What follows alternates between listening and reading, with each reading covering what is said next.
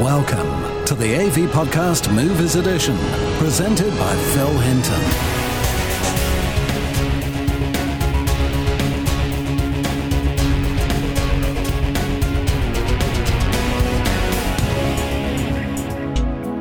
Hello and welcome to July's Movies Podcast. Coming up, we look at the latest Blu ray disc news, and we also take a trip down memory lane and look back at the classic Star Trek movies and put them up against the new Star Trek film. And as always, I'm joined by the AV Forums Movies Review team. Uh, this month we have Alan. Hi, Alan. Hello, Phil. Uh, we also have uh, Mark Botwright. Hi, Mark. All right.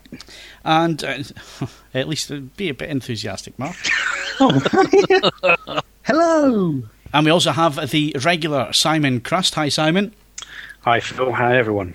And uh, making his return after six months in exile, it's Kaz Harlow. Hey, it's good to be back. Another one that sounds interested. that is my normal voice. That is my enthusiastic voice. hey, it's good to be back. Okay, with uh, a full team, it's time to get straight into the DVD and Blu ray uh, disc news. I think it's a majority of Blu ray disc news this month. And uh, let's kick off with Alan. Alan, an all time classic, 70 odd years old. Um, we're not talking about you, we're talking about the film. Uh, Wizards of Oz, tell us about it. Thanks, Phil. Very kind. Um, Wizard of Oz, one of my favourite all-time movies, and I have to say I did see this in the cinema, but not on its initial release. I saw it back in 1970, uh, 1979, 1969 when I was on holiday in Whitley Bay. The reason I know it was 69 is because uh, Where Eagles Dare was out at the same time. Um, but really, it's, I mean, anybody who's not seen this film by now uh, is deliberately avoiding it because it's on almost every Christmas uh, and you know, it becomes everyone's uh, favourite movie after a piece of, piece of time. But in the movie itself, we've got some classic numbers. We've got the great Judy Garland. I've still got the laser disc. Um, it was meant to be the ultimate collection at the time, and uh, looking at all the stuff that's going to come out on the Blu-ray, it looks to me like uh, everything that's on the Laserdisc has been um, upscaled for the or retransferred for the, the Blu-ray release. And you know, believe it or not, we've actually got a sing-along track, which is apparently new. Um, there's commentary by various different people uh, that were involved. Uh, some of them in, in the production, some of them relatives of people who were in the production. But there's a whole load of pretty stuff that comes with it, like a, a storybook, and uh, you, you, there's a separate music and effects track. Um, there's the, the docos, TV specials, all that kind of thing. So they've really gone overboard by dragging together almost every known piece of uh, documentary material about the making of the film to stick on here. Um, looking at it, I mean, the the price of this is showing up as eighty five dollars, which uh, I guess in real money is about sixty quid. Now it's quite a lot of money for a for a a, a Blu-ray, uh, but you know it's a special edition, and I think you know completists will want it, and also you know there's a whole generation of people just waiting to see this. You know, kids have never who have never seen this, uh, they're just waiting to see this new movie to them. Uh, again, it's going to be 1080p uh, VC1 codec, and it looks to me like it's going to be, I would call, a stonking good release. So, Alan, uh, this is the 70th anniversary edition. However, uh, DVD enthusiasts will know that uh, this was released about three years ago now, two or three years ago, um, as a big special edition. It was uh, the remastered version. And it sounds like everything that was on the DVD is certainly being ported over to this Blu ray. Certainly does. Um, I think uh, the the quality of the DVD was very good at the time, and let's hope that the the quality of the Blu-ray will be even better. Okay, so uh, that's a bit of uh, real classic cinema, uh, but another one which I know uh, an awful lot of AV Forums fans have a deep affection for, including myself. And Kazi's going to tell us all about Leon. Yeah, well, I've been looking for, forward to this release for a long time. I believe it's already come out on Blu-ray uh, in in I think France, um, but was region locked, and because my Blu-ray player is American only, I wasn't able to play it. So um, I've been waiting for this with eager anticipation. I'm one of those guys who went out and got the first DVD, then got the director's cut. I, I, I got the director's cut first on a French PAL black and white tape, I think, before DVDs had even come out. And um, I, I really, this has got to be one of my top three movies. I'm not going to put them in order, but it's it's up there with the best of the best. Um, Son did good movies and didn't churn out repeat scripts of Transporter and the like, and four taxi films. Um, this was uh, where he really showed what he was capable of, and he brought together a great cast, including Jean Reno, who just doesn't do enough good movies, and Gary Oldman, again, a towering powerhouse performance, proving what he was really capable of. A really, really young Natalie Portman as well, again, showing her mettle at a very early age. And um, when Leon first came out, I think I saw it three times in the cinema. It was uh, amazing. It was a, a very, very stylish um, Hollywood budget, but European styled um, movie about uh, a hitman, his relationship with a 12 year old girl, dodgy as that sounds, and a corrupt uh, cop who is um, uh, dogging them. And uh, it was it was perfection for me when they did the director's cut, I think it's um, well, it only added to my viewing pleasure of the movie. Um, I'm not going to say it's a better version, but for a person who loves a movie, I couldn't help but want the longer version. So now, finally, after uh, what feels like an eternity, um, 14th September, we're getting Leon on Blu-ray in its director's cut form, and I cannot wait. So, Kazia, you mentioned the relationship there between the hitman and the 12 year old girl, and obviously it, it is still to this day caught in controversy um, because of that, and a lot of people pointing fingers at it. But uh, what's your view on, on that side of things? Well, actually, I think the director's cut clears up perhaps a lot of it um, in that the original version alluded to something more than a platonic relationship between these two. And the director's cut maybe addresses the issues of what they do feel for each other and uh, where it can and can't go and the reasons for that. And I think that perhaps that it made it, whilst that was the reason why it was cut because I think they talked about it too much in the director's cut for Western audiences. Uh, it was also a shame because it, it kind of cleared things up a little bit more. I never felt that it was strained in the movie because I never got the impression that these were two who just wanted to jump on each other. So it was some kind of like paedophilic relationship. I got the impression these were two who had formed a bond, and whether that bond transcended a father-daughter relationship didn't matter because I didn't think they were going to do anything with it. I think probably the most iconic scene from that movie is the very final one where um, uh, Jean Reno open, opens his shirt and we see all the explosives on him. That's a, that's the shot that sticks in my mind out of that movie. Yeah, and just spoil it for everybody that hasn't seen it. Oh bugger! Cut that then. I love it when he's hiding on top of the. Um, he's like hiding on up above a, a door frame, and everybody's looking around wondering where he is, and he just kind of swings down upside down and shoots everybody. I'll just spoil it as well, uh, by the way. Yeah. That's not quite the end. Let, us let's ruin, ruin the movie for everyone. Why not? Um, okay, so that's that's Leon. It's coming to uh, Blu-ray. Uh, region one disc is it? Kaz or no, is it region? It's region two, but I don't care because apparently it's not region coded, so it's coming my way. Excellent. So uh, that's Leon. We'll move on to Mark. Mark, a uh, bit of Godzilla from you. Yeah, indeed. Uh, very much a classic. What is known as a monster movie in the West, but in Japan, very much a different sort of film for the time. Uh, the the disc that's coming to us uh, quite a way away still, September 22nd, but uh, is said to contain both the US and the original version.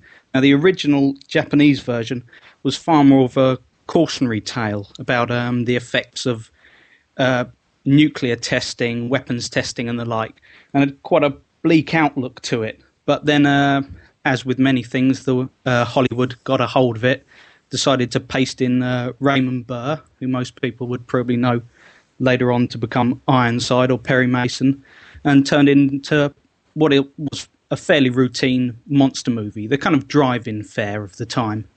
But it should look excellent, all cleaned up, and maybe it won't won't necessarily help the effects to a great degree, but I'm sure it'll uh, be a nice little trip down memory lane and quite a nostalgic movie for many, for whom it will be the first of many Godzilla movies. Yeah, we we in the West seem to have this uh, different uh, outlook towards Godzilla than they do in, in Japan. Um, uh, does it translate with, with this movie? Um, to a certain extent, it does. But the the the problem is is well, basically Raymond Burr. As soon as you you shoehorn in a Westerner, it, it seems to take away part of the the karmic values that was associated with the original, which was in a time, I mean, in 1954, after uh, at a time when nuclear weapons were coming to the fore, there was uh, a lot of trepidation throughout the world community. Up from the kind of uh, ocean rises this great beast, and it, it, was more a cautionary tale of what could happen if you don't rein in uh, the power that you seek to wield.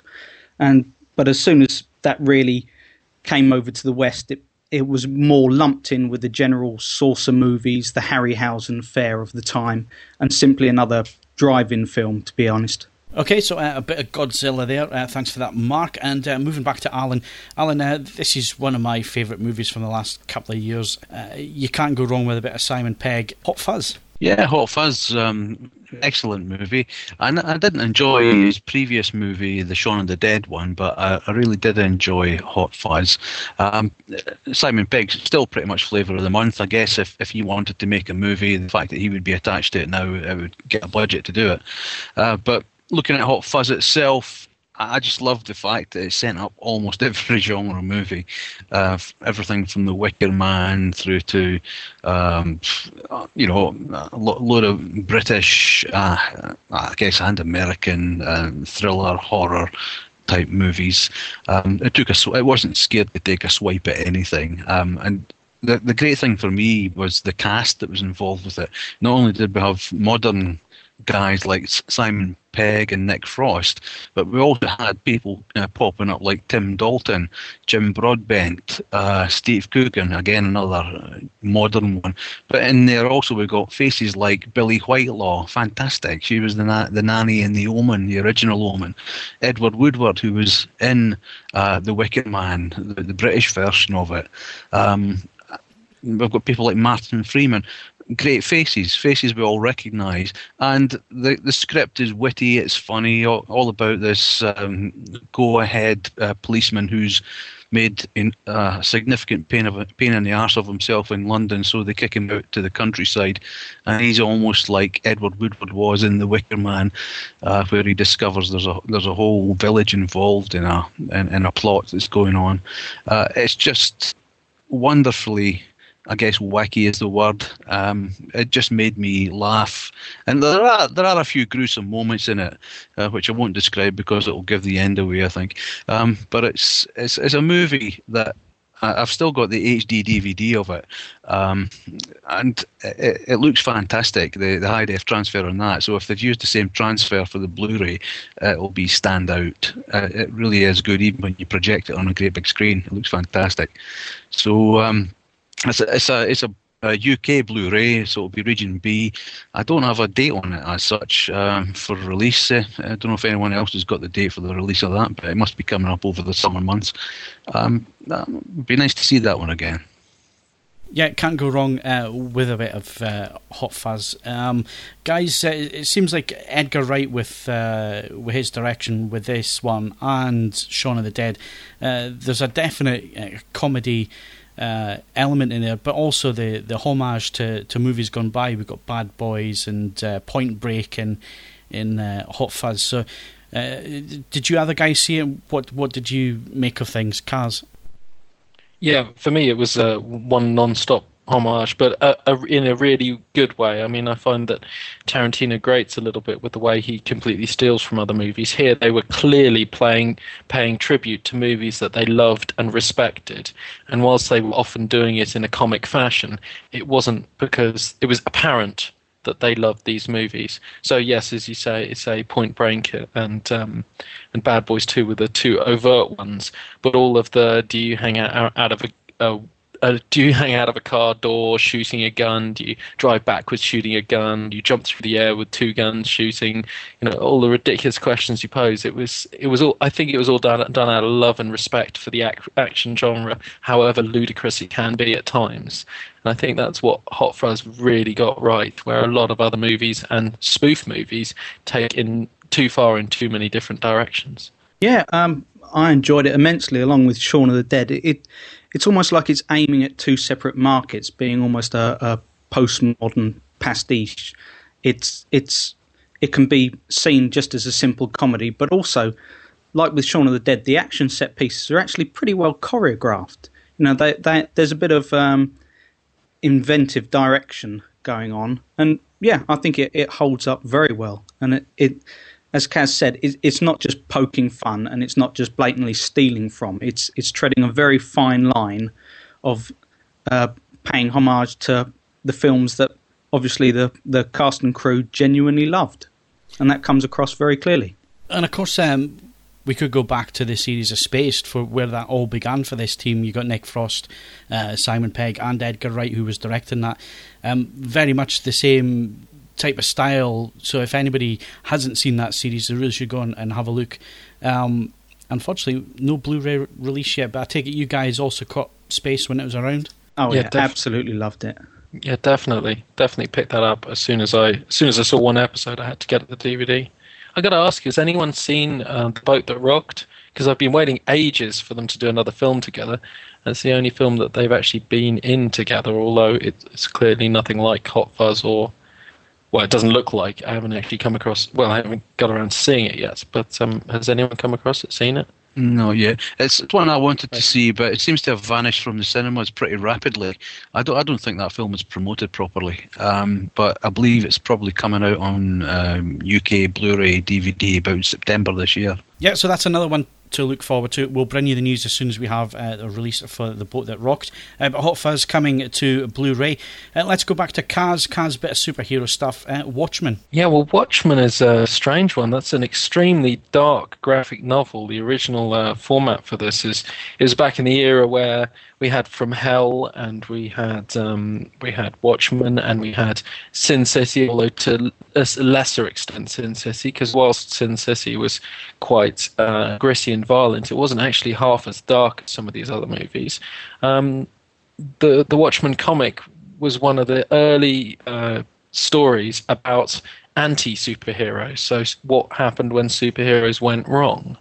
And um, it's now a big fad. There's there are loads of different uh, stories about them, including including a, uh, the latest graphic novel I'm reading is um, The Boys, which has actually got a character who's modelled on Simon Pegg, and he is the main character in it. So he looks like Simon Pegg. I don't know whether they'll ever pick it up for a movie. They probably could do, but again, it's about anti superheroes. Watchmen. Um, the, bringing it to the big screen was a, a, monumental task, and Zack Snyder, to give him his due, he pulled it off pretty well. I mean, it, it, they had to change the story around a little bit, but it works probably for the better.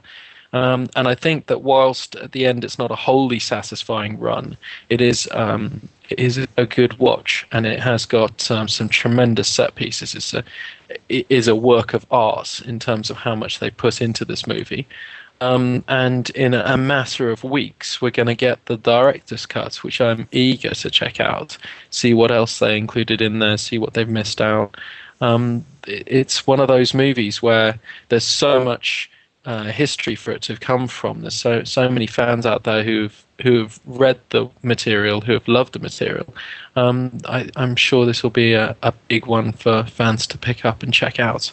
Um, the Watchmen Director's Cut comes out July the 21st. It's uh, a US release, but there is a UK Director's Cut coming out at a similar time. Um, it runs, I, I don't know how much longer than the two and a half hour normal cuts from it, it says 162 minutes i don't know how much longer that is i'm guessing about 12 15 minutes longer um, it's coming uh, with a disc's worth of extra featurettes and a little bit of hd content um, but i'm sure that people will be most interested in seeing what extra material has been put back in And um, I'm going to pick you up on anti superheroes. Uh, have handbags and stuff, do they? yeah, something like that. No, anti superheroes. Well, it's um, I, I, guess it's back in the day when everyone became su- suddenly anti-villains. You know, the the day when Batman was first introduced to the screen. I think that's like '89. Um, and all of a sudden he wasn't that glossy guy in blue tights who saved the day. He was a guy who, you know, busted people's noses and came out of the shadows and, um, you know, scared the crap out of people. So scared the hell out of people. And um, Watchmen is perhaps taking it to the next level, which is not only saying that some of these superheroes are actually a little bit. Uh, a little bit more like vigilantes. It's saying what happens when these vigilantes are actually bad. They're not villains. They're superheroes that the world supposedly adore, uh, adores and uh, looks up to. But in the real life, they they still go out and commit crimes. They still have no morals. They still have that power hungry thirst to um, to use all of their superpowers in bad ways. And they're not as uh, clean cut as people would expect from the, the Superman era of superheroes. It's, it was breakthrough comic at its time, another Alan Moore comic. He's the guy from from Hell, and um, but yeah, it's a, it's a dark it's a dark read and a correspondingly dark film. Okay, so uh, that's The Watchmen coming to uh, Blu-ray very soon. We'll be back with uh, some more news in a couple of ticks. Turn it up to 11. 11 with the AV podcast. So, continuing the uh, Blu ray movie news and the discs that are coming soon, we're turning it up to 11, like the ident said. Spinal Tap. Mark, tell us all about it. Yeah, well, very pleased to see this finally coming out. It seems to have been delayed numerous times. Each month I seem to look at the release schedule and it's put back again, but hopefully this final street date of July 14th will in fact be hit. Um, very much a classic comedy, usually in the, the top echelons of any kind of list, IMDb or any kind of uh, compendium of the greatest comedies of all time. And essentially a heavy metal uh, documentary or rockumentary. Harry Shearer, Christopher Guest, Michael McKean, uh, great comic actors who've all gone on to various things since then. A lot of uh, guest appearances in The Simpsons.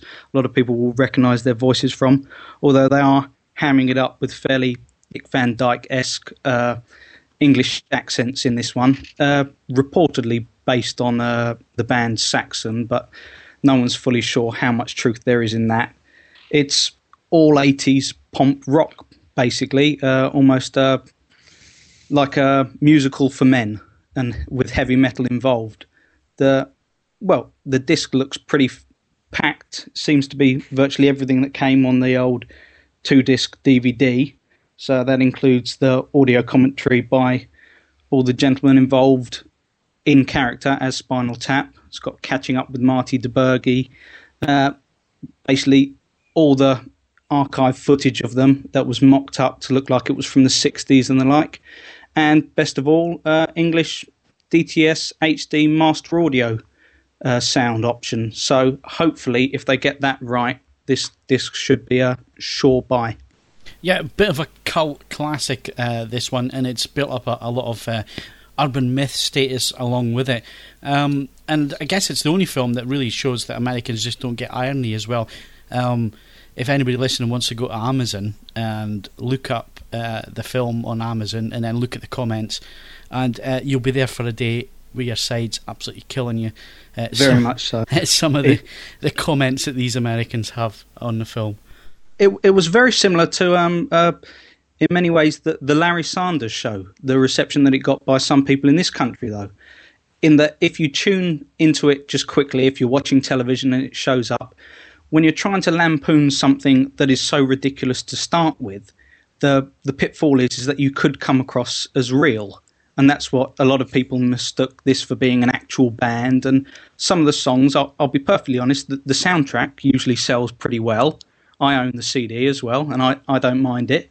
It's not just for comic value, and there are various Saxon songs, White Snake songs that are, quite frankly, far worse than, than what was thought up for this film. yeah, um, it, it is entertaining. So, what's the release date for that one, Mark? That's July 14th. Okay, so, so hopefully it'll hit that. Okay, so uh, that's coming July 14th, Spinal Tap.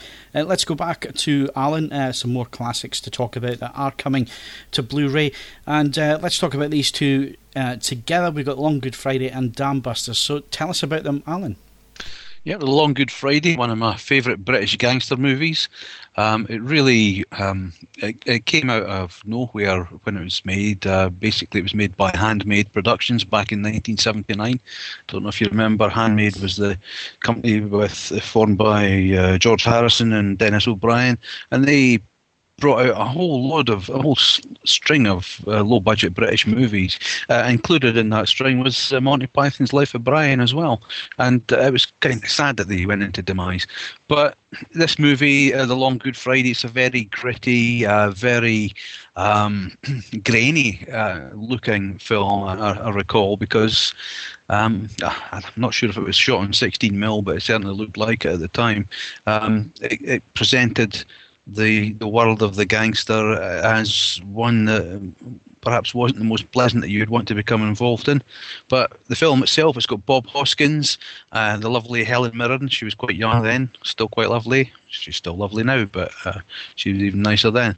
Uh, there's a, there's a whole lot of classic scenes in this where uh, Bob Hoskins uh, tries to work out who it is that's um, attacking him, and he get, gathers together all these uh, potential uh, enemies and hangs them upside down in a cold store. That that, that scene uh, sticks in my mind after all these years, and also the final shot of. Um, Bob Hoskins' face in the car at the end of the movie, uh, and I won't reveal uh, why he has a sort of shocked look on his face. I'll leave that to people who haven't seen the movie yet. Um, it, it's a cracking good movie, uh, very good, very gritty. To say it again, that is that is the operative word for this movie. Gritty. A movie. It's a movie I like. I don't watch it too often, but every time I, I do look at it, I, I kind of come to it with fresh eyes. And there's loads of faces in there that you'll recognise as well. You got Kevin McNally, a very young Dexter Fletcher, Gillian Tailforth, who was in EastEnders. Um, just faces that you know because they've popped up in so many things on the telly uh, since then. But it's a cracking good movie moving on, if I may, to uh, the Dam Busters.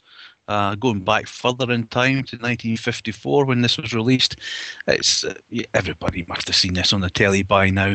But you know, come on, it's great to be able to get uh, your hands on a really good transfer of it. Uh, so, on the 20th of July this year, we're going to have this on Blu-ray with great cast: uh, Richard Todd, Michael Redgrave, Ursula Jeans, Basil Sydney, Patrick Barr, and it's it's a story of uh, great British ingenuity. Um, the, the, the bouncing bomb. Uh, it, it's a legend, um, and really, it, probably uh, uh, went uh, made, made a significant contribution to the war effort at the time. Uh, as an aside to that, I remember um, when I worked in Shepperton Studios, uh, someone told me that one of the reservoirs next to the studio was actually used for some of the testing of the bouncing bomb. Uh, I just thought I'd throw that in there to bore a few people. Um, but you know, it's directed by Michael Anderson, black and white movie, and it's um, this is proper black and white. None of this boiled up grey stuff. Um, proper black and white, lit properly for black and white, and this, if they get a good print from this and transfer it properly, it should be nice. It's a cracking movie. And as an aside, also uh, Stephen Fry, I believe, is working on a script for a modern um, version of this, a remake. Why? Leave the thing alone. It's a damn good film. Yeah, well, this is uh, one of the points I was going to raise. Maybe the other guys can come in with their thoughts on this. But um, yeah, you know, talking about these classic war movies from the uh, late 40s and, and during the 50s, there was, there was plenty of them. I mean, the war had only just ended uh, about five to, to ten years beforehand. But do you think there's still a relevance with these movies? Do, do they actually stand up? Uh, on their own, or, or uh, was there was there quite a bit of an influence in in, in, in a bit of uh, Victoric valor behind the, the, the whole thing? I'm sure there must have been, um, but at the end of the day, we can look at these movies now, and um, for instance, we had uh, Dunkirk on the telly in HD the other the other weekend, uh, and it looked fantastic. Um, it also had a certain charm, a certain style that you get with movies of its time, directed by good directors, people like Leslie Norman, folk like that, Barry Norman's dad, um, people who knew what they were doing, not some of the kiddie winks today who want to try out the latest camera angle. No, I, I think there's a certain uh, relevance to remaking some of the classics, particularly from the the the first post-war era of British films, simply because sometimes when viewing them now, they can come across as almost like uh, basic post-war propaganda, and so I, I think there there's an argument to be made that they you can strip a certain element of that away with a with a retelling of something 50 years later that you couldn't have done at the time. Hmm, I can see that. Aye, you've got a point there. You know, because um, I, I always loved all of the um, Sherlock Holmes films, the Basil Rathbone films of the era. But as soon as wartime broke out, they do stray into propaganda and this is what will be for Britain and staring off into the sunset and say, you know, they'll never take our land and that kind of thing. And so it's the there's often, I think, room for a slight reappraisal. And I, I, I would expect if Stephen Fry's involved, perhaps it'll look more into the technological aspects of, you know, of these kind of creative minds, a bit like uh, when looking at the men and women who cracked the Enigma code and that kind of thing. It becomes less of a, a, a patriotic piece and more about a human endeavour. Yeah, it's uh, the, the, the reason I I brought that question up is I watched um, Midway um, a few days ago. It was on Sky Modern Greats on the HD cleaned up print. Looked very, very good, but it was very much um, uh, patriotic America um, and the Japanese. Um, very stereotypic uh, in their portrayal in that movie. So maybe these movies do need a, a modern retelling, a modern rewrite. Well, it, it, would be nice if, if there wasn't just the, the general Johnny Foreigner and Bash the Bosh kind of thing that occasionally still does turn up in, in American films when they touch upon things like terrorism, even today. That I, I think that, that there's a greater scope for telling both sides of the story. But as with, I suppose, things like Tora, Tora, Tora, when you try to tell two sides too evenly, you end up with a, a bit of a mishmash. So they can't go too far down that road. But obviously, I think there's certainly an argument to be made that that there could be uh, newfound relevance for remaking this.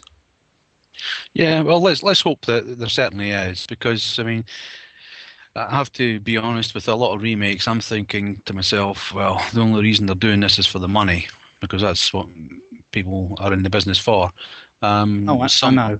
So some sometimes you'd like to think that there was something new that they could bring to it, something that they could contribute to the story that we didn't know before. That makes it worthwhile telling. Yeah. So long as it isn't like the the Psycho remake and a shot for shot remake, then I, am sure there there's enough scope in there, and there's there's certainly enough strands in the story that could be um, investigated more from the original. That I think you know you could certainly flesh out a lot of it now. And let's mm. not mention Pearl Harbor. Anybody? Um, okay, uh, Kaz, do you have any views on, on the whole wartime thing? No, but that's an interesting point on uh, on remakes. I wonder what you guys thought about um, them remaking the first three Star Wars movies, and by the first three, I mean the old movies. Uh, what do you mean uh, the, the, the the director's cuts with the uh, extra CGI in them? No, no. Lucas is talking about going back and doing them all over again. Oh, for God's sake! Yeah, exactly. That's what I'm talking about. Yeah, well, you know, the, the story we've had so many cuts of them now that they've exhausted the opportunities to get revenue out of that that I suppose they've got to explore new avenues. I mean, for God's come up with a, a new storyline and at least give the audience something worth watching that's different. But he says they just don't stand up alongside the quality of the new ones he's done. No, the new ones. No, they don't. The new the new ones are rubbish. exactly. Yeah, there's no there's no character development in the new ones. You don't care about the characters, and in the um, the earlier movies, you had time to get to know them and you cared what happened to them. Um, albeit there was ex- explosions going on all, all around you, um, you did kind of care whether um, Han Solo escaped or or whatever. But the new versions, uh, you know, they're real CGI fests, and the effects looked fantastic and sounded fantastic in a way that they probably never did in the originals. But you know, I'm a sucker for having a good story, and I think that's what drags an audience in. And if you don't yeah. have a good story, they leave the cinema feeling unsatisfied. True, but good stories don't sell action figures which I think is it's the main, yeah, the main draw. Yeah. Well, you're quite right, but you know, if you're pitching a film to try to try and get a film made, um, the I've tried this. Um, you, you, can create a, a, business plan for the film for th- three years, showing all the different revenue streams. And the funny thing that doesn't really excite people is is the um, merchandising sales. I thought it did, and it got me nowhere at all. But it, it, doesn't for things like Wuthering Heights, but for for Star Wars, when you're talking about billions, yeah. I, th- I, think George Lucas is having a little look at a, a, nice piece of land next to Skywalker Ranch and deciding how he's going to pay for it. Yeah, yeah, yeah. yeah. I, I mean, the thing, the thing with that franchise is, if it's going to go any further, I think it needs to be out of his hands, um, and maybe pass the mantle on to somebody else to, to take it on and, and try and recapture the magic. I think the the the thing I was worried about was the, the Clone Wars, you know, the cartoon series. I was really worried about that. I thought, well, no, that's it's just another moneymaker. But actually, when it was in somebody else's hands, um, and, and, and a new spin on it, it, it I actually really enjoyed uh, the Clone Wars. So maybe if somebody else came in uh, to reboot the franchise, maybe then it has a, a little bit more. Um, I don't know, a little bit more life in it. But I, I don't know what you guys think on that point but yeah, that's that's quite similar to how I always viewed uh, the standalone The Animatrix. I liked the original Matrix. I didn't like any of the sequels. But as soon as you uh, inject a bit of new blood, and s- as soon as it's handed over to people who see it slightly differently, you're always going to get certainly an interesting take on things. And there's there's always the the problem that the argument is made that the original auteur doesn't know when to say stop and I think that's very much a case with Lucas. Yeah, yeah, I quite agree with that.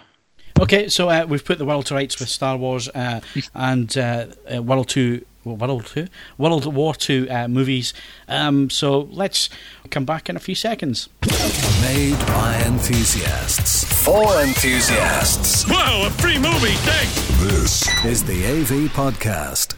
Okay, so uh, to wrap up on this month's podcast, we're going to do things a little bit differently because uh, it's the summer months and the disc releases are a little bit slow at the moment. But summer months, uh, we get the big uh, movies coming to the cinemas. We've had the, the latest Terminator, and we've also had the latest Star Trek. And everybody here has, uh, apart from I think Alan, has seen the new Star Trek film, but everybody here is Star Trek fans. So, guys, let's kick it off. What did you think of the new one? I thought it was an absolutely fantastic reboot of the franchise. Um, I absolutely love the old movies. I've recently got back into the old series because I just picked it up on Blu-ray, the first season um, of the original series, and uh, I'm loving the old Kirk Spock days. Um, it's the perfect time for it because I went and saw the new movie, and then I straight back the same day went back with my best friend, and we put on Wrath of Khan, and mm. about a week later, the Blu-ray season one box set picked up, and we're working our way through the episodes. It's it's classics all the way, and I think that the new one has definitely found a way of rebooting the franchise whilst not forgetting all the things that made us love Star Trek. I mean, the the characters, so many of them are so like what they were before and what we've known and loved. I mean, particularly, although the obvious ones, obviously the Kirk and Spock thing, I think um, uh, slightly more nuanced ones are, for example, uh, Doc, the Doc, Doc McCoy. I thought he was perfect. I, I think the others, it's easier to maybe do Spock because he's got the looks, but I think that McCoy, it just had it. I mean, short of doing "Damn it, Jim," he was right there. Absolutely. It was a perfect voice as well, wasn't it? And what a great way to introduce him as well. Why why is he called Bones? Because, you know, brilliant, absolutely brilliant. Um, and of course, um, by doing the uh, the alternate universe theory, can I say that? I think I can say that. It's been out long enough now, isn't it? Um, they can do pretty much whatever they want. you know, they can keep the names, which they have done, but now they can do anything they want because we're not in the Star Trek universe anymore. We're in an alternate universe, so they can go and do whatever they want, which is a brilliant and a genius thing to do. Well, Um, well I'm going to pull you up on that point, Simon, because this is something that I, I mentioned in my blog. Did you not think it was a bit like the Bobby Ewing coming out the shower scene? No, not at all. How can you Did- did- even did- think about that? do you not think it was a bit, just a little bit too convenient to do it that way? I mean, it was it was well done, but it just had this feeling that it was, my God, it's a Bobby Ewing moment.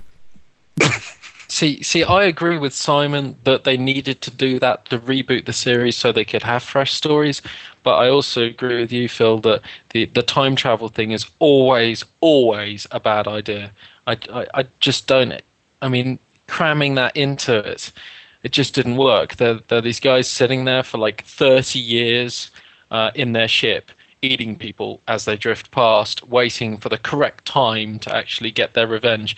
Pissed me off no end. Sorry, annoyed me a lot. It, it was just I hate it when they do time travel in, in movies and in Star Trek it's totally unnecessary. Um, but the justification in this perhaps is so that they can have fresh stories because otherwise they're going to have to spend the rest of their lives trying to get the continuity right. Well, I, I guess that that's a very valid point, and, and you know Simon can jump in at this point because um, uh, we're all Star Trek fans here. We all, uh, I mean, I wouldn't describe myself as a Trekkie because I, I'm not that into it, but I love the movies and I love the, the the whole feel of it. But if they were to stick in the same universe, you would have these nerds on the internet, and we all know what armchair experts are like on the internet, picking holes in, in the continuity side of things. So they had to do this, didn't they? Absolutely, it's the only thing they could do. Um, but even that hasn't uh, been. I mean, you- you're talking about the armchair. No, I mean that exactly that's happened again. They, they've gone. Oh, how can they do that? How can they do that? It's the only way that they can do it. And I think they've done a brilliant, brilliant job. Well, I'm going to bring in Mark at this moment in time because Mark's always got a different aspect to things. Um, um, Thank you, Phil. uh, I, I'm just thinking back to, to your comments before we all went to see this at the cinema, uh, and you said it was uh, what, what was it again? Um, some kind of 90210 in space type of thing. Dawson's Creek in space. So now that you've seen it, what do you think? Um, I, I, th- I think it, it fulfills its role as a summer blockbuster pretty much perfectly. I think it's um, it's it's very much it, it's it's not as much of a teen movie as I assumed it would be, by the same token, I, I've got to agree with you on the whole alternate reality. It, it's like a, a nice little get out of jail free card for any continuity experts. It's it just it was necessary, but you know, so was if Bobby Ewing wants to come back, just have him say, "Oh, I woke up and I just had a strange dream," or coming out of the shower. It it was necessary to give the fans what they wanted, and so it was a uh, necessary evil, but it, it does work. So uh, I think that's about the the most you can say about it. it. It works and it gives the fans pretty much everything they wanted. Okay, so let's let's look at the the new film, the new cast. Um, how well do you think uh, you guys do you think that they managed to pull it off? I mean, I, thought Spock was absolutely spot on. Um, uh, Bones absolutely brilliant. I'm a little bit unsure about Kirk, but you know, what did you guys think? I think you're spot on about those. Uh, Spock was uh, perfect for the role. He, he even looked the part, and he was always destined for that role ever since in being in Heroes. And uh, Bones nailed uh, the mannerisms and the way, the way he was speaking, and the things he would say. Um, that incessant sort of paranoia about what's going to happen, people going to kill you all the time, and germs and bugs, and he was perfect in that role. Kirk, I'm, I'm, I too, I'm, I'm not sure about. I mean, the trouble is though, he has to, he doesn't really have to fit the role of Kirk. He has to actually pretend to be Shatner, and it's difficult to pretend to be Shatner and maintain any credibility as an actor. Because whilst I loved Shatner as Kirk, no one would want to pretend to be him. So I think it's quite a hard role to fit. Whereas you could be Spock and, in a way, not have to be Leonard Nimoy, and you could be Bones and not be DeForest Kelley. Um, I don't even know whether I said his name right, but I, I think it's harder if you're going to be Shatner and still be taken seriously. difficult. Watching some of the old episodes when Shatner's when Kirk is having like a crisis moment, he just goes into full Shatner. You know, it's it's ridiculous. Like everyone else actually tries to act, and he just goes full Shatner. Um, I, I don't know whether anyone else has got that ham ability. Yeah, but you love him for it, though, don't you? I mean, Definitely, yeah. No one else could have done it. He's the hero of the old movies. so, uh, um, Mark, did, uh, are you in the same sort of line here? Did Did you think that the characters managed to to transition? Yeah, I, I think you know pretty much all the actors did what was required of them. I, I think um, to a certain extent they are simply filling a space that the the viewers want to see. In many ways, um, they it was possible they could have gone very very badly wrong, and this film would have tanked because of it. But I think they they chose actors close enough in resemblance and close enough in uh, from previous roles, such as the the chap who played Sylar from Heroes, that it would fit quite seamlessly, and so therefore, it, in many ways, they could just enter the universe and let the story unfold without having to have too many problems with uh, people complaining about casting and the like. But still, it, is anyone going to have the gravitas of Shatner? It's it's it's still a, a question that I feel is a little bit unanswered, especially if there are going to be any sequels. Yeah, Uh, that's that's certainly one of the points. But um, uh, there was a few weak points for me. I don't know about you guys. I mean, the, the whole time travel thing we've, t- we've we've discussed that out the window. It's gone now. But um, the the weakest points for me were, were certainly Simon Pegg, and uh, I also felt Uhura was um, a little bit disappointing. I don't know what you guys think of that. No, I, th- I think that's pretty much exactly right. I'm afraid uh, central characters of uh, Bones, Kirk, and uh, Spock were always going to be the kind of triumvirate around which everyone else revolved, but the peripheral cast did feel a little bit weak at times. But as I say, that if you you know when you go back and watch the original series, it's it's amazing how much you've built these characters up in your mind, and you forget how little they actually had to say, and how you know there weren't any great um, story arcs to do with their characters, so they're not really that fleshed out to start with. So to push them into a film where all of a sudden you're scrutinizing them certainly brings up the flaws of the characters uh, to light a lot easier. And again, um, because I mean, we, we can pick them apart to death, but uh, to to mention the, the alternate bit again, they don't have to be the same, because at the point where the where the, the two lines diverged, you've got different people. I know it's a bit of a get out clause, but It's a get out of jail free card. absolutely, but it works. Yeah, Oh, uh, yeah. uh, Alan, um, you're a Scotsman, the same as me. Uh, we have this inherent ability to pick up on really bad Scottish accents. Um, uh, Have you heard Simon Pegg yet? I haven't. No, no. I mean, uh, Jimmy Doohan was always the, uh, the the typical Scotsman for me, um, and uh, certainly when I, when I when I came down south, everybody tried to do an impression of Jimmy Doohan uh, whenever uh, they heard my Scottish accent. But um, you know, I think if, for an Englishman to try and do a Scotsman, I haven't heard a convincing one yet. Um, but you know, he's, Si- uh, Simon Pegg's quite a good mimic, so he, he I should imagine he'd make a pretty good fist of it. Yeah, maybe.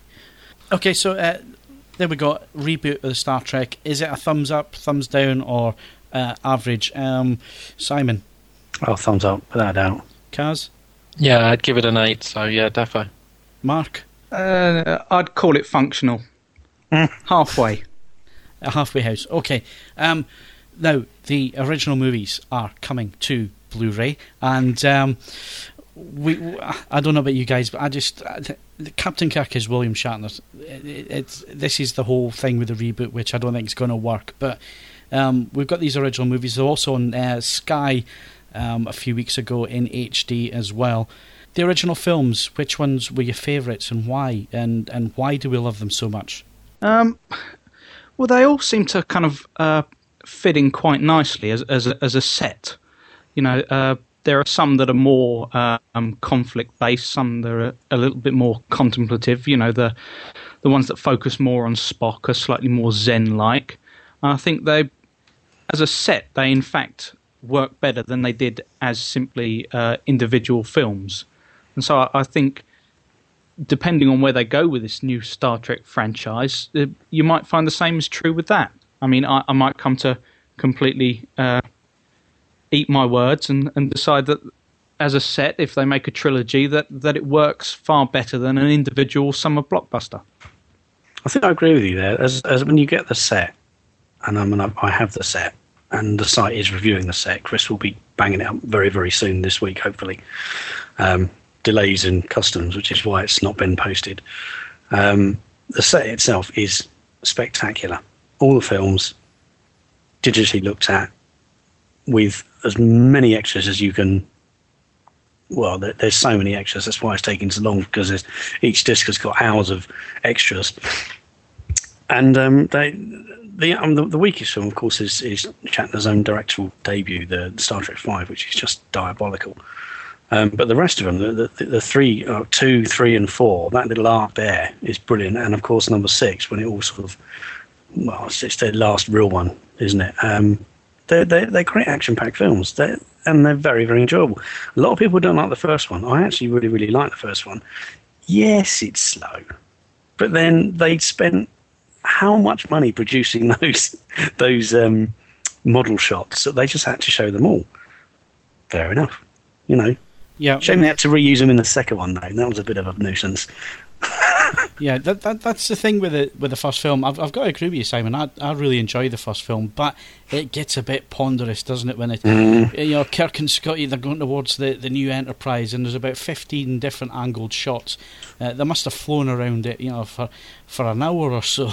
Just so, so you could get yeah. all these shots, but yeah, yeah, they had to compete with Star Wars, though, didn't they? I mean, it was released in 1979, so um, that that was the whole thrust for it being remade. Um, so, guys, which ones were your favourites then? Uh, there must be a a favourite film from them all. So let, us go through everybody. Kaz, which one was your favourite from the the original crew? Without a shadow of a doubt, Wrath of Khan is, without a shadow of a doubt, the best Star Trek anything ever. It is. Uh, it transcends the sci-fi genre. I mean, written. Um, uh, written to tie in with the TV series, it actually stands on its own, and it's got enough character depth and enough action. Um, some of the classic philosophical ideas about uh, creating life, it's all thrown into the mix, and it's got that classic final standoff, uh, as if. Um, uh, these were ships in the sea battling against each other. Um, the, you know, the the uh, Khan and Kirk battling it out in that freaking Matara Nebula. I n- never get the name right, but it's like Matara Matabu or something like that, Nebula, and they're fighting it out in there. Um, this is th- that is the the stuff of dreams. It was it was a really fantastic movie for me, and I don't think no amount of special effects could they throw throw at the movies, as was evident probably from the Next Generation F, um, to make uh, a movie as good as that, in my opinion. Okay, Mark, what about yourself? Well, um, Kaz has pretty much uh, summed up my thoughts perfectly. Wrath of Khan. It's it, it feels the most complete. It it just seems to the the pacing of it, as you've said, the first could seem a little pondersome, almost like they'd taken an episode and decided to flesh it out as much as possible. But Wrath of Khan, it just felt like a like an event, like a a fully fledged Star Trek movie, and so I think it, it stands pretty much as the high point in my view. And uh, Alan, what about yourself? Yeah, I, my favourite one is uh, the Search for Spock. Um, it's to me, it was one that was directed by Leonard Nimoy, and I think it probably uh, kind of harked back to uh, most authentically to the the series. Um, we had sequences on uh, studio-based planets where you had um, sort of uh, polystyrene rocks and all that kind of stuff. And I, I think, uh, to me, it was a good storyline, and to to see that Spock wasn't dead after all, and uh, it was it's quite an emotional film. Albeit the great the odd space battle scene here and there was good, but to me, it was the movie that I felt was the most satisfying. It was a lot. I would say also that um, the one with the whales, the voyage home, was a fun movie, and uh, it was enjoyable, but not a serious movie. Yeah, I've I've got to say um, number two definitely for me. Number two for all the reasons Kaz said. But number four, it's a guilty little pleasure of mine. Number four, um, I, I, don't know about you guys, but I just love this whole concept of them coming back and the the whole fish out of water thing. I, I just f- found it to be uh, hilarious. I, I, don't know about you other guys. Well, for me, four was the one. Um, I mean, everything Kaz said about two, yeah, absolutely agree with that one hundred percent. For me, four was the was the pinnacle because it was great fun. Um, it went back to, um, I mean, you, you, everything that was good about Star Trek was in there. You had the, the comedy bits, you had the, the camaraderie between the thing. They weren't even in the Enterprise. They'd gone back to modern day time. I mean, everything they had done before. Um, but it was just on the big screen, saving whales. I mean, my God, it's just fantastic. A terrific, terrific film. And that one for me will always stand above um, The Wrath of Khan just because it's great fun. Khan's great. I mean, it's a fantastic film, but it's so deep and depressing. And what an ending! But what an ending! You know what I mean? So for me, definitely. And I think the reason number four it, it is so strong is because oh, you've got the original cast and everybody's just let loose to do their thing. And mm. um, I don't know about you, Alan, but but that always appeals to me when you got characters that can just let loose and, and do something a bit different. Oh yeah, I mean the funniest thing in uh, the voyage home that I recall is is Chekov when he's in uh, San Francisco, uh, saying in a thick Russian accent uh, to a policeman, "Can you direct me to the nuclear vessels, please?" Uh, so I mean that, one's that one's a guilty pleasure. Kaz. Uh, uh, Ratha, Khan, the the later films, do you think that, that they lost their way a little bit and it and it needed to change hands to the next generation, or do you think we maybe would have gotten a, another couple of films out of them? Uh, it's difficult to see how they could have gotten out of uh, gotten more films out of them uh, as th- at the age they were getting to. But if they'd made uh, more movies like Undiscovered Country and less movies like uh, Final um, Star Trek Five Frontier, was it? Yeah. Was that the name of it? Yes. So I think they would have had perhaps squeezed out maybe another movie there. But that said, the reverse is also true. If, if Final Frontier had been a good movie, they might have just signed off on that. It was the very fact that it did so badly and no one wanted to remember it as being the last uh, Star Trek movie that they brought them in for one more movie. So I suppose we should be grateful for it. Um, it's odd you should all talk about four as having lots of uh, like camaraderie and funny bits because I actually remember five as having some as well. And yet, because of the appalling setting, um, no one really likes the movie. I haven't seen it for ages, but I do remember a few. There's like that the campfire song they have, and even the scene with Kirk climbing the mountain and talking to Spock on his little hoverboard. Mm. That's kind of classic Star Trek. There, I just wonder whether anyone else um, notices that about it or just dismisses the film because it was a a bit of a, a um, end result. I, yeah. I, I don't dismiss it um, as a mo- it was a poor movie, but because of those elements, I still in, in, enjoy the the whole uh, the whole thing between the three of them, and and that's something that I'm missing. I'm hoping that uh, this new franchise can bring that back. Uh, but I don't think you'll ever replace the, you know Shatner and Nimoy and, and Old Bones there because I, I guess that, that that's the central part of the movies and that that's the central part of the original series that really worked and, and drew people in. I think. Wouldn't it be funny in the campfire scene if they'd all been sitting around eating their beans and suddenly Spock had let one rip and he went, interesting.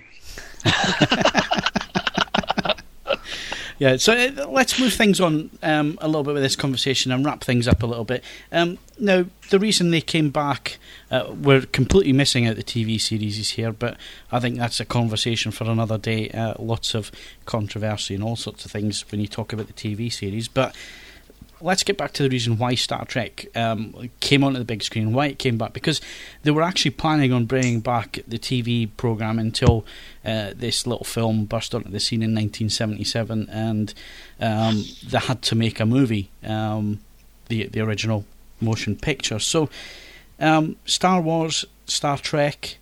Um, do you guys see them uh, in the same sort of light, or, or not? No, no. I think, um, oh, certainly, uh, Star Trek. Sorry, uh, yeah, Star Trek came out as a movie uh, at the at that time because of Star Wars and the interest in big screen sci-fi. It probably wouldn't have happened if, if uh, Star Wars hadn't been a success. But they've, they've all got their own individuality, and um, so so um, I think they, both Star Trek and Star Wars um, stand out as separate franchises. To use the a word that I hate, to be honest, um, but, but, the you know Star Wars uh, ex- exists in its own path, but you know that's got its own fans, and I, I think the the uh, overlap between the fans of Star Wars and Star Trek is a, a relatively small area um, because each has different allegiances, and I, I would say I'm probably more of the Star Trek camp. Yeah, I'd, I'd, I'd agree that they they should be taken separately because Star Wars has always been about, uh, if I can use the two words together, sci-fi reality, uh, whereas um, sorry, Star Trek has always been about sci. That's a pretty good mistake to make. Star Trek has always been about sci-fi reality. Star Wars has always been about sci-fi fantasy. So uh, Star Wars is an alternate reality, a completely alternate reality where people have superpowers, where people have this force, where um, uh, nothing is based on what we could possibly evolve into because it's all going on at a different time to us anyway, in a completely different universe. Uh, Star Trek, uh, for me, has always been about the future. Now, I'm not sure we'll ever end up in in the Enterprise, but you could perhaps look at it that way um, a little bit more so. So I've always held them distantly as one painting a more fantastical image and one painting a more future conscious image. Interesting. Mark? Well, I don't see why you can't like both at the same time. I do. Yeah, I, I, I do. Yeah, no, I, I don't say I don't say I don't like them both, but for different reasons. Yeah, yeah.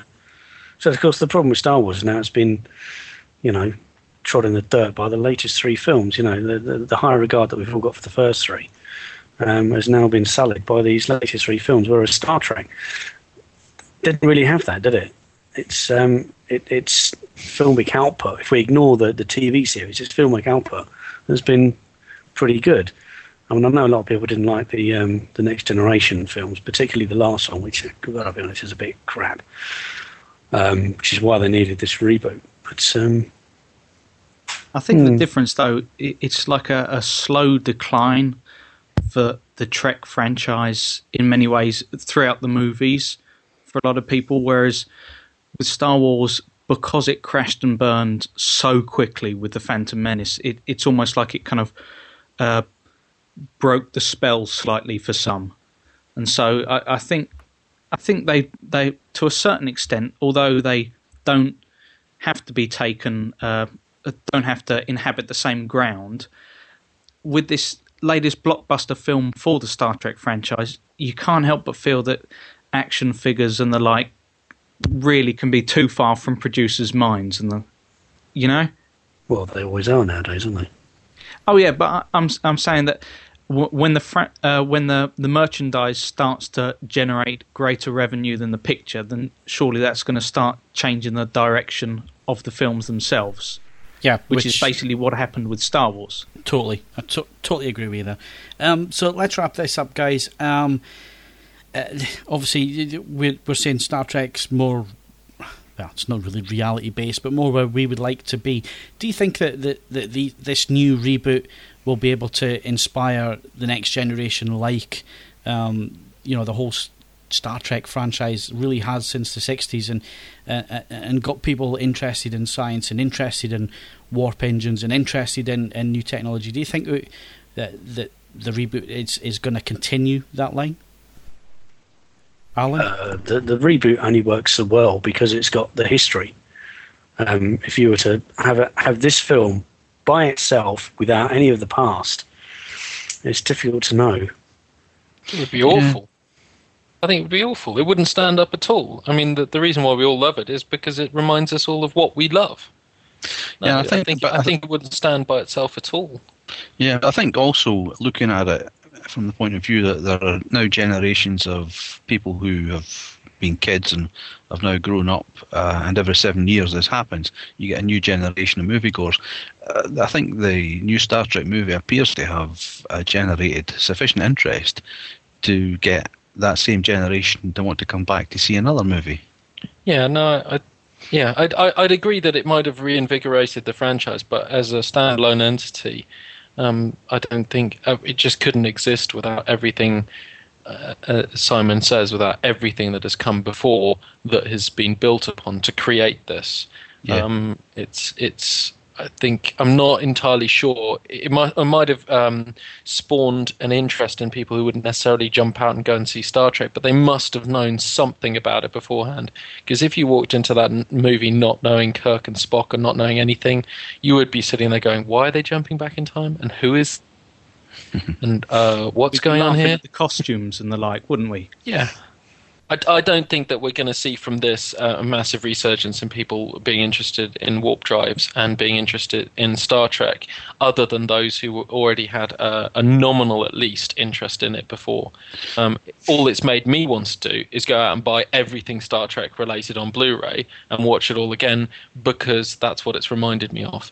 Um, I, I, I, will see the next movie when it comes out, uh, and they have talked about maybe making a TV series. I'm not sure how that'll work. Um, but I'm, I very seldom these days have they got it spot on, and this is not the Batman Begins Dark Knight of Star Trek movies. Um, I think for me, this is just a, a, nice sort of homage and nod to everything that we we previously loved, um, and has good uh, bodes well for the future, but isn't all out amazing. This is the way it should always have been. Now, the, the interesting thing about saying these sort of things when you're being recorded is that people can always play them back to you in three years' time. yeah, well, at least I wasn't um, someone who reviewed Phantom Menace and gave it 10 out of 10. a famous magazine about films that I once read, I think they mentioned Phantom Menace in a cinema release and gave it like five stars out of 5 uh-huh. Someone shot themselves and got fired. Yeah. Shot themselves. Okay, well, uh, that's been a trip down memory lane and also um, our quick and brief look at the new franchise uh, launch for Star Trek. Um, and that's about it for this month's movies podcast. Thanks very much for listening, and I just need to thank the uh, AV Forums review team. We had Alan, Kaz, Mark, and Simon this month.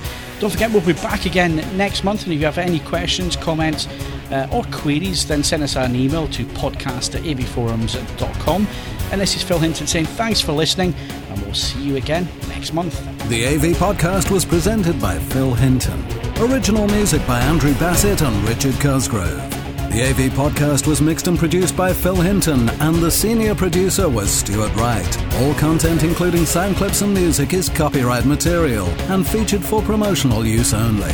The AV podcast is copyright M2M Limited.